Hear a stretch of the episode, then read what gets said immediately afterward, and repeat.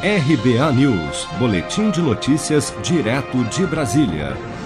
O governo brasileiro começou a pagar nesta quarta-feira, 7 de outubro, a primeira parcela de 830 milhões de reais pela adesão à iniciativa global para o desenvolvimento de vacinas contra a Covid-19, COVAX Facility. Parte deste valor, cerca de 91 milhões de reais, poderá ser devolvido caso o Brasil não compre nenhuma vacina do consórcio coordenado pela Organização Mundial de Saúde. Duas medidas provisórias que estão sendo examinadas pela Câmara dos Deputados oficializam o acordo de 2 bilhões e 500 milhões de reais com a COVAX Facility, juntamente com mais 168 países, para garantir o desenvolvimento de vacinas contra o novo coronavírus. Durante a audiência pública virtual da Comissão Externa da Câmara, que acompanha as ações de combate ao novo coronavírus, o secretário executivo do Ministério da Saúde, Elcio Franco, explicou que a recomendação da COVAX Facility é imunizar entre 10% e 50% da população de cada país. Importante registrar que esse número de 10% da população é baseado em estudos científicos que apontam grupos de riscos, grupos de risco principais para o desenvolvimento de formas graves da doença.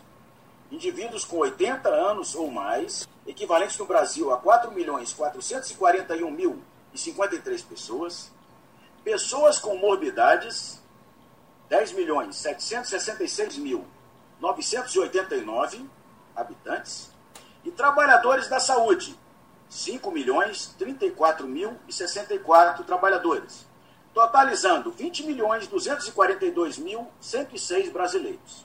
Mas parlamentares estão achando muito alta a quantia de 711 milhões de reais como parte não reembolsável pela adesão à iniciativa global, questionando inclusive a diferença nos valores individuais das vacinas se comparados aos investimentos já firmados pelo Brasil para o desenvolvimento de alguns imunizantes contra o novo coronavírus. No caso da vacina de Oxford, por exemplo, o custo estimado por dose é de pouco mais de 2 dólares, enquanto a dose de uma vacina resultante do acordo com a COVAX Facility está sendo calculada em mais de 10 dólares.